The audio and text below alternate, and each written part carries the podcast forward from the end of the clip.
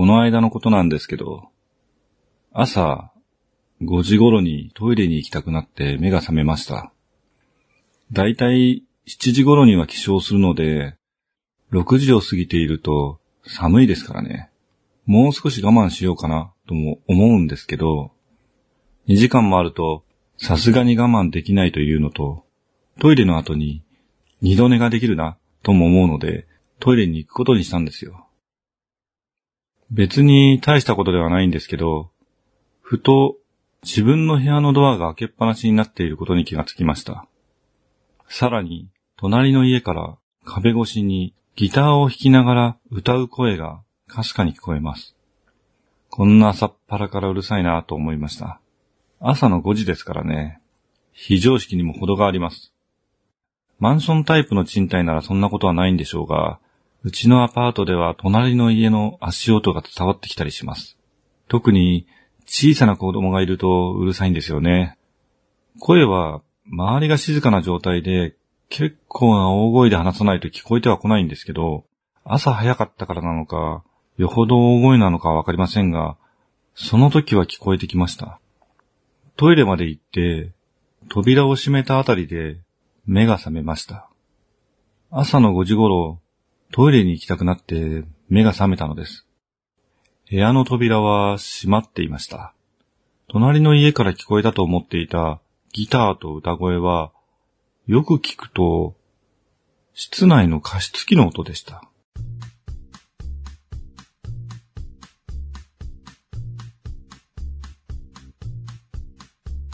いや、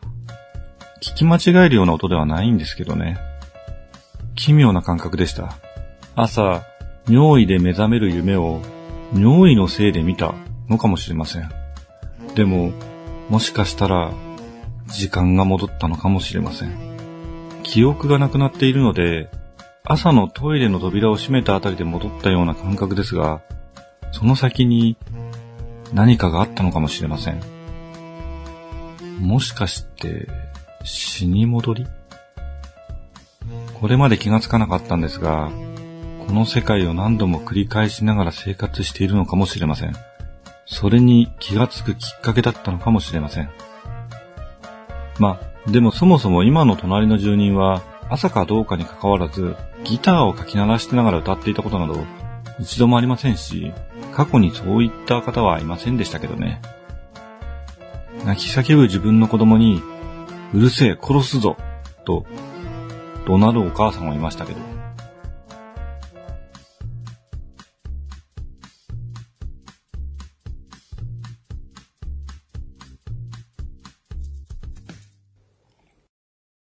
今年もまたお会いしましたね。夕闇堂の根岸です。2019年12月にドラえもんの新刊が出ましたよね。ドラえもんの説明は必要ないとは思うんですけど、必要ないですよね。藤子不二雄の漫画で何をやってもダメな小学生、のび太のもとに未来からやってきた子孫のセワシくんが猫の特徴が皆無の猫型ロボット、ドラえもんをプレゼントするところから始まる物語です。その他の今ある設定は、連載当初は多分あまり考えていなくて、後付け後付けで出来上がったものだと思います。今回出た新刊を見ればわかりますよね。この新刊は、ドラえもんの連載が始まった当初に書かれた第1話、小学館の良い子、幼稚園、小学1年生、小学2年生、小学3年生、小学4年生という児童向けの雑誌に載ったものを集めた単行本です。想定もドラえもんの既存の単行本と同じで、関数が0巻になっています。私もこの小学何年生ってのを買っていた頃があるんですが、当時は自分の学年のものを読んでいたので、次の学年になって、つまり学年が上がる4月からは、買っていた雑誌を3年生なら4年生に買い替えるんですけど、ドラえもんがまたやってるもんですから、同じものが載っていると思っていました。でも、別バージョンが載っているんですね。内容もページ数も年齢に合わせたものになっているようです。藤子 F 不二雄名義になっていますけど、ドラえもんって A は書いてなかったんですかね権利的なお話かもしれませんが、この A とか F とか、まあ画風が若干、まあ、好きな人は全然違うとか言っちゃうかもしれませんけど、若干違うので、どっちが書いたとか、なんとなくわかるとは思うんですけど、そういう話をするのってなんか違和感みたいなものがあるんですよね。自分にとっては藤子不二雄は藤子不二雄ですからね。ゆで卵がゆで S 卵とかゆで N 卵とか言い出したらがっかりですもん。漫画って基本的には一人で書くものというのが一般的ですよね。原作がついたり、作画などにアシスタントをつけたりもしますが、作者という考え方で言うと、あまり他の人に手伝ってもらうと、誰が作者なのか分からなくなりますしね。今だと、名義がプロダクションとか、チームになっている場合もありますけどね。原作とか、構想とか、キャラクターデザインとか、なんかいろいろ分かれているものもありますが、やはり作者名が一つが一般的です。ただ、藤子不二雄やゆで卵がいることで、コンビ芸人みたいな感覚で、そういうものもありかな、なんて思うようになってますけどね。アシスタントの話で言うと、実際に全然ペン入れをしなくなった大御所っていうのはいるらしいですよ。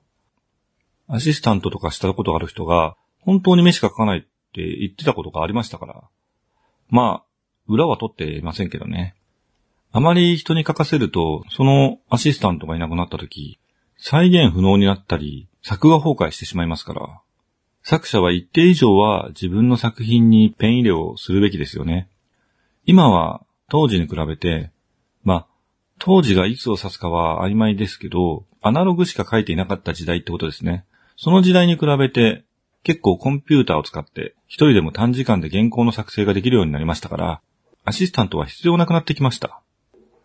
アシスタントを使ったらもう別の人の作品ですと言ってもいい感じですよね。背景は規制のものではなく、この人に書いてもらいたいというなら、その人の名前も載せるべきですよね。そして作品から得られる収入はきちんと分配すべきです。まあ、私たちは結構作者の名前で新しい作品を買ってしまったりしますから、名義となる作者がもちろんその価値があるという前提ですが、その収入の優先順位上位者であっていいと思いますけどね。何の話をしてましたっけ？ドラえもんゼロ巻ですね。ドラえもんゼロ巻を読んで思ったんですけど、なんか最初の前提であるのび太の運命を変える的なものって、実は結構ギリギリな感じがしますよね。ギリギリアウト的な？ジャイ子の名前が漫画とかでは結構あるんですけど、いじめられる原因となるとまずいからありえない名前になっているってやつだと思うんですが、本名が明かされなかったとかだったかもしれないですけど、つまりジャイ子はいじめられる可能性のある存在のメタファーとして生まれたものってことですよね。間違いなくスネ夫とかはそうなんですけど、まあ言っちゃえば、のび太もそうなんですけどね。ジャイアンはあだ名で、ゴーダタケシって本名があるってことは、そういう意識はなかったのか？そもそも、いじめられるとまずいからありえない名前ってのが後付けか、都市伝説なのかもしれません。そもそも誰も言っていないかもしれません。自信がなくなってきました。話を戻します。のび太がジャイ子と結婚するという運命を嫌がるんですね。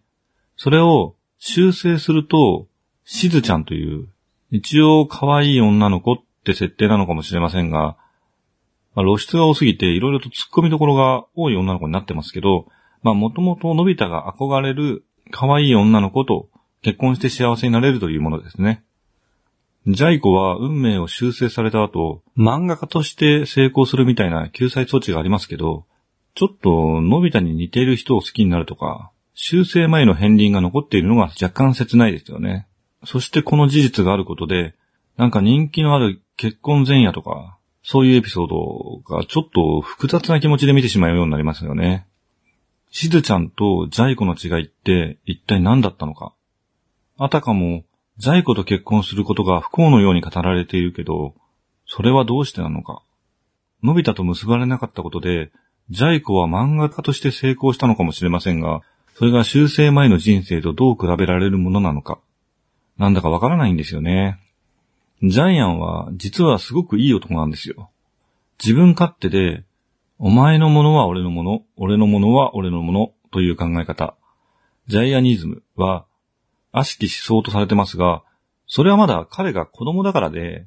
ドラえもんのある生活から生まれたものとも言えるんですけど、彼自身は一般に言われるサイコパスとは程遠い常識人で責任感のある人間ですよね。多分、ドラえもんのキャラクターではかなり人間味のあるキャラクターだと思うんですよね。家の手伝いをしたり、妹を助けようとしたり、だから彼が絡むエピソードは感動するものが多いんですよね。大体悪いことをするのはスネ夫で、ジャイアンはスネ夫につけば強敵に、のび太につけば強い味方になる存在として描かれています。ということはですよ。つまり、ジャイアンと兄弟になれるジャイコとの結婚がそんなに不幸なんでしょうか？ってことです。